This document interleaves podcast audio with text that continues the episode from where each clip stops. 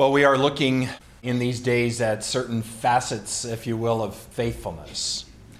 Light refracting through that and off of that diamond of faithfulness as we turn it and try and explore the different aspects of what faithfulness looks like, what its different hues are, what its different colors are, and how, as we unpack those aspects, how faithfulness in relationship to God manifests itself. Last week we looked at humility, and this week we want to look at integrity. And when we hear that word integrity, we think of maybe synonyms like honest or consistent or true or solid, or predictable in a sense that we know what we're going to get from someone, that people can be assured that one will do what they say they will do. That's integrity. And what's interesting about that word integrity is I don't think we often wed it with its this, the word from the same root, which is the word integrated, put together, drawn into some sort of cohesive, consistent reality, uh, put together or being whole, that, that integrity manifests itself in someone who is integrated, someone who is whole. And I think Psalm fifteen that I want to read now for us is, is a picture of what someone close to God looks like. The psalmist is kind of celebrating that sense of what God's nearness, God's presence, God's literally dwelling in us might create in our life. It's a list of attributes and actions. A person who is consistent in a dedication to simply honoring relationship. And so let me read that now. Psalm fifteen. O Lord, who may abide in your tent? And who may dwell on your holy hill? Those who walk blamelessly and do what is right, and speak the truth from their heart, who do not slander with their tongue, and do no evil to their friends, nor take up a reproach against their neighbors, in whose eyes the wicked are despised, but who honor those who fear the Lord, who stand by their oath even to their hurt, who do not lend money at interest, and do not take a bribe against the innocent. Those who do these things shall never be moved. Let's pray. Lord God, by the power of your Spirit, plant our feet on your solid rock. Show us the way to that foundation, that foundation of life on which we stand in Christ, that makes for a life that is firm and, and steady and consistent, that will not be jarred loose from that foundation. Show us that way, O God, to wholeness. And we pray this in Jesus' name. Amen. I've said it more than once, and it's become more and more obvious to me the older I get and the longer that I'm in pastoral ministry that Jesus' first invitation to us, his first invitation to his disciples as the story is told in the Gospels, his first invitation is not believe in me or adopt these sets of precepts or follow these rules and you're in. His first invitation to us is really a lot more ambiguous than that. It doesn't make any assumptions about anything of what's down the road. It just says, come follow me. Come be with me. Come and see where I'm going, and you'll get a sense of whether or not that's the place you want to be. Follow me. Come join me on a journey and see where it takes you. See how it changes you. Follow. It requires our bodies. It requires a sense of participation in a relationship. It requires a kind of integrity, if you will, that's very different from the kind of following that goes on today when we follow someone on Twitter. When we add them by simply checking a box on our social media account to say, yeah, we want to get that person's posts. It's a very different kind of following than a simple click on a thumb that says, yeah, I like that. It requires something of us that involves relationship and participation and investment. Of, as the psalmist says in Psalm fifteen, of keeping an oath even perhaps to our hurt. Following someone in that social media sense is really nothing more, and often merely just saying that we agree with them, and it makes very little demand on our life, even if we do. We just like reading what they have to say. And following Jesus is a following that is a deep commitment, and it's a deep commitment to listening and staying tuned to the sound of his voice. It's letting something percolate into our souls and allowing that to change us. It's not just, I like what you say, Jesus, and you're my friend and I'm so happy, but I want to be like you. I want what I love about you to become a part of me. I want the whole of my life to reflect what I see in you. And that happens only over time. And it only happens in that present, active, participle sort of way, following. I want the whole of my life to reflect what I see in you. That's a choice for integration. That's a choice for integrity. And I think that's primarily what Psalm fifteen is. It's a list of stuff, it's a list of behaviors, but I guarantee you following all of those behaviors does not guarantee integrity. It's good, but the psalmist is really getting at something else about the transformation of a heart, about where we live. Jesus' other favorite word, abide. Come be with me, come see where I live. Psalm fifteen starts with that question, who may abide in your tent, O God? And who may dwell on your holy hill? In other words, what does it look like to be close to you? What do the people who hang out with you look like? Those who abide with you. What does it look like to live in your presence? And how does living near you transform us? And then there's that list of behaviors. There's a certain blamelessness that the psalmist talks about, a kind of genuineness. There's a, a sense of speaking the truth from one's heart and everyone knowing that you do that. It's, there's a sense of words being issued from a place of wholeness, and therefore there is no slander. There's no, no need to say something bad about another, even if it's true. There's a, a sense of no evil speech, no reproach, but to stand by what you have promised, and even to your hurt, if that's the need. In other words, these actions, none of them are self-serving. And that's why I love the one about not loaning money at interest. This is a Middle Eastern thing, by the way. Muslims believe deep in, in the Quran there is the same kind of admonition to not loan money at interest, not trying to profit from your abundance and another's poverty, and also not being duplicitous in some way. The Psalms call us to something they describe as an undivided heart.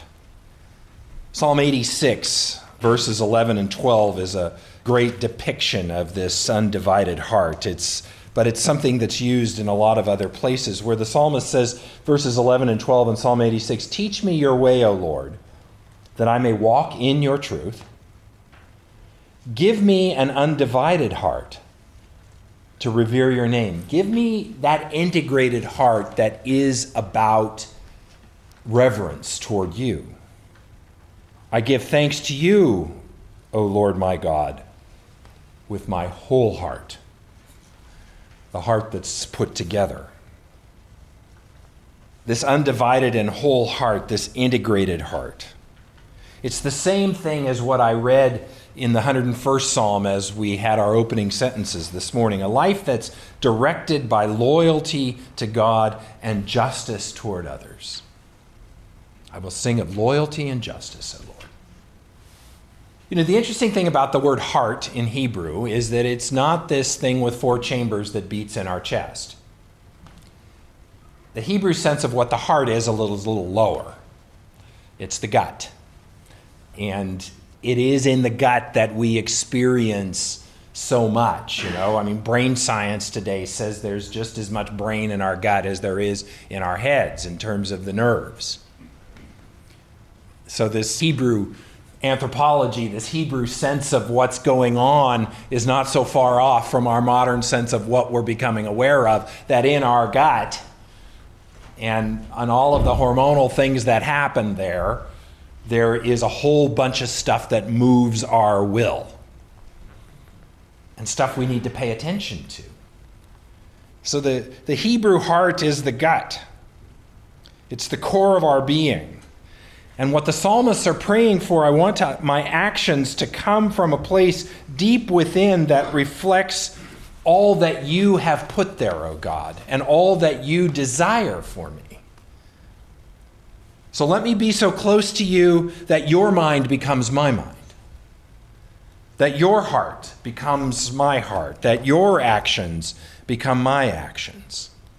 It's what Saint Paul says in Philippians two, have this mind among yourselves, which is yours in Christ Jesus, who, though he was in the form of God, did not count equality with God a thing to be grasped. When Paul says what having the mind of Christ is, he's pointing to that humility, that sense of not asserting one's will because you have the power to do so, not counting equality with God a thing to be grasped, but giving it up, being willing to empty yourself of that for the sake of others. Have this mind among yourselves, which is yours as you follow Jesus.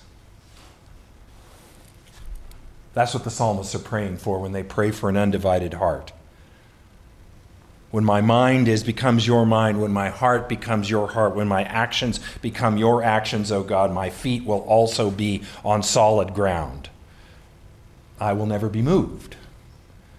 My house will, as Jesus says in Matthew seven, be built on the rock. The one who hears the word and does them, and not just speaks acknowledgement of hearing, but the one who hears the word and does those words will be like the one who built his house on the rock. You'll walk in a sure-footed way. You'll live your life on a foundation from which you will not be pried loose, says Jesus. And so the big question is, is how do we get there? A lot of people are trying to sell us ways of getting there. There are a number of religions and theories about how you get there. But I think the question that we have to ask, is there a formula to follow? Is there a, is, is there a pill we can take? And the answer to both of those questions is no.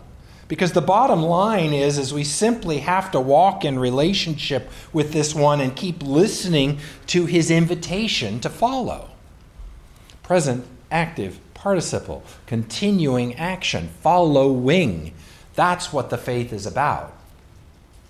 Not a once-for-all choice, but a consistent desire to be in covenant relationship with the one who has engaged us to invite us to that relationship. So we keep listening. It's a willingness, if you will, to live awake to what keeps us following and to also what beckons us to choose another path. It's, it's a willingness to listen to both the light and the dark invitations that we receive and acknowledge those. And either way, we're facing the truth. Either way, we're facing the truth because both of those things are going on in all of us. All of those things happen for all of us because we all live to some extent with a divided heart. It's just a question of how much we're listening to ask God to bridge the divide. If we're honest with ourselves, we'll notice both light and darkness as we listen and see. So how do we get there? We honestly acknowledge both light and darkness.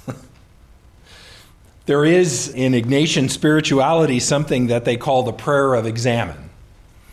It's a wonderful prayer. It's something that everyone can do, and it's really something that you do as you fall asleep, because it's really about praying backwards through your day. And it's asking yourself two very simple questions as you are preparing to go to bed, as you are in bed.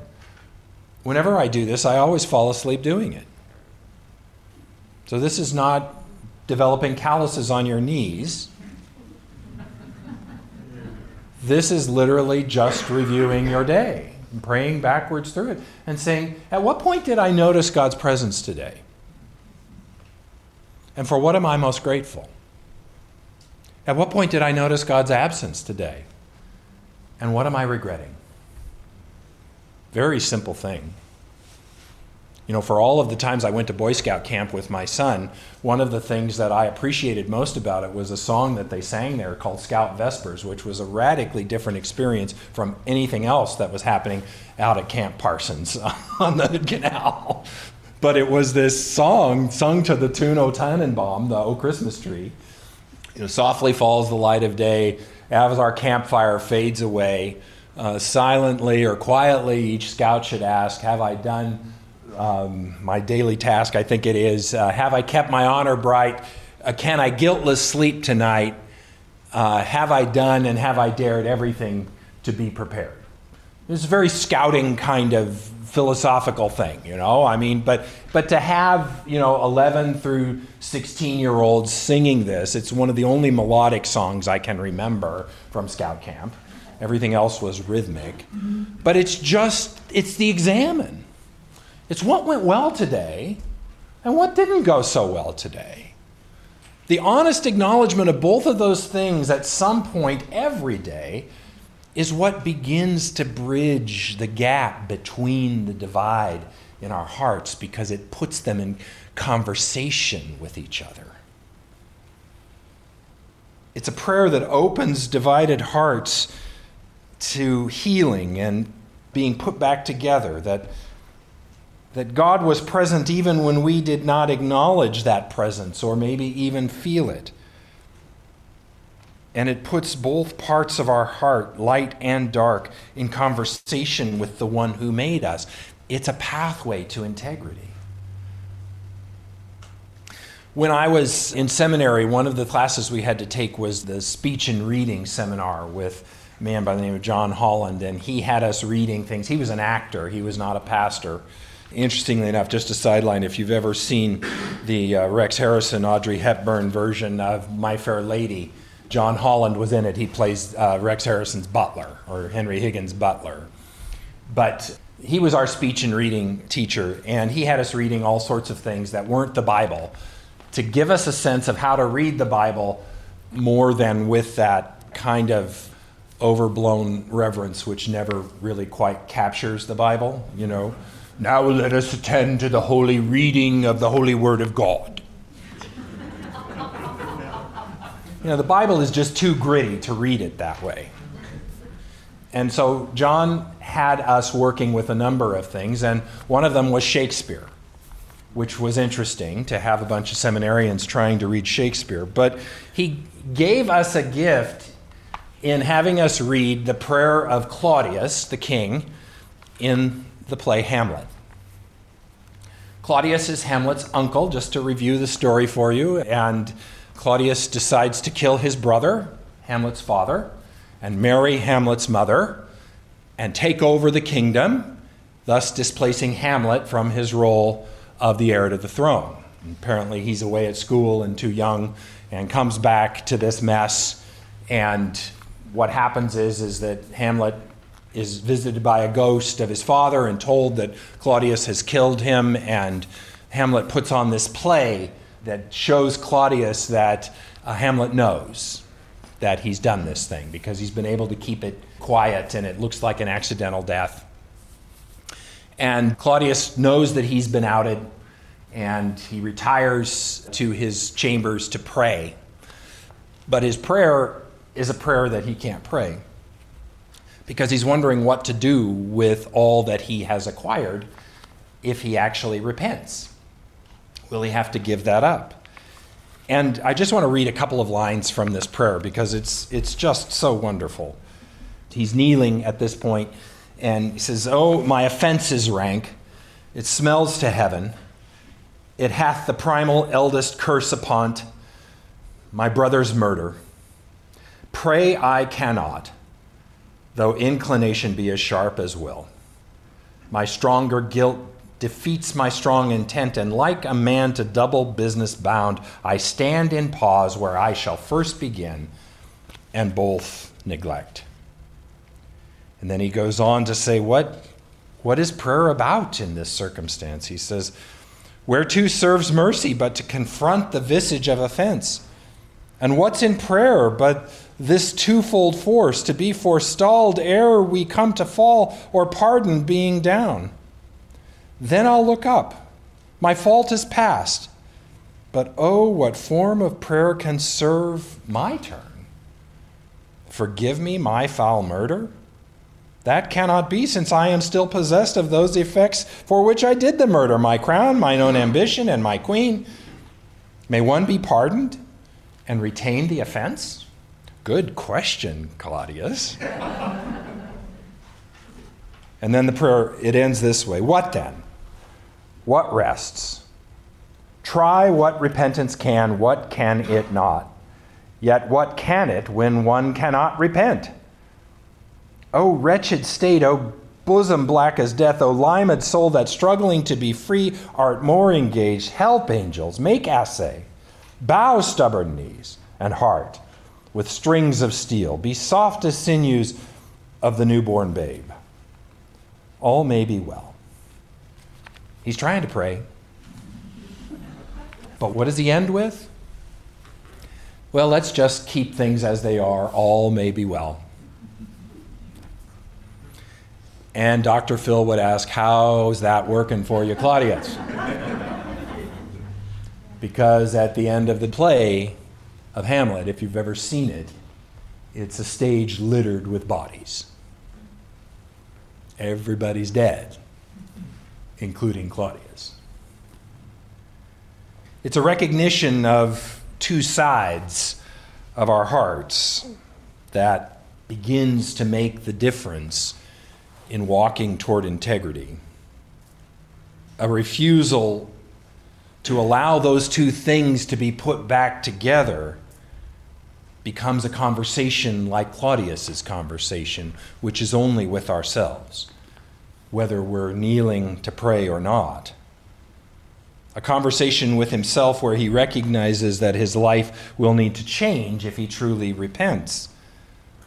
I have no choice but to sit in my sin and hope for events that will keep life as it is if I want to hold on to life as it is.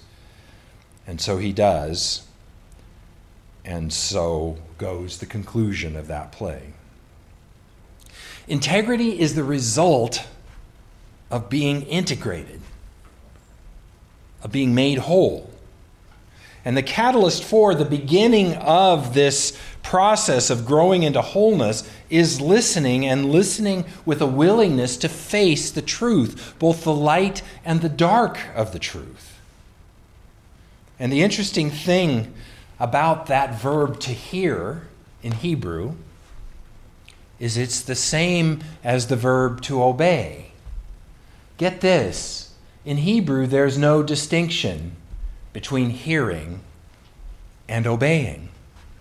Both come from that root Shema. Shema, O Israel. Hear, O Israel. The Lord our God is one. The prayer that every Jew knows, the prayer that is prayed more often than any other prayer. And so the invitation from Jesus is the same. Listen, hear, and let the truth put you back together. Let that openness to the bad news of disconnection be a part of what enables us to allow God to cross the barrier that we've created and put us back together. For even the darkness of our souls is not dark to God, and the darkness is as bright as the day, for darkness is not dark to him. For wherever he goes, he brings his light, and that light is a light that cannot be extinguished. Let's pray. Help us to hear and turn around, to see and walk toward,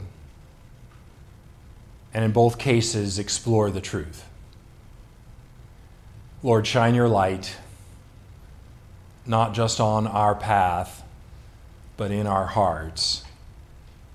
And so, by the power of your Spirit, build that bridge, that you may occupy all of it. For we pray in Jesus' name. Amen.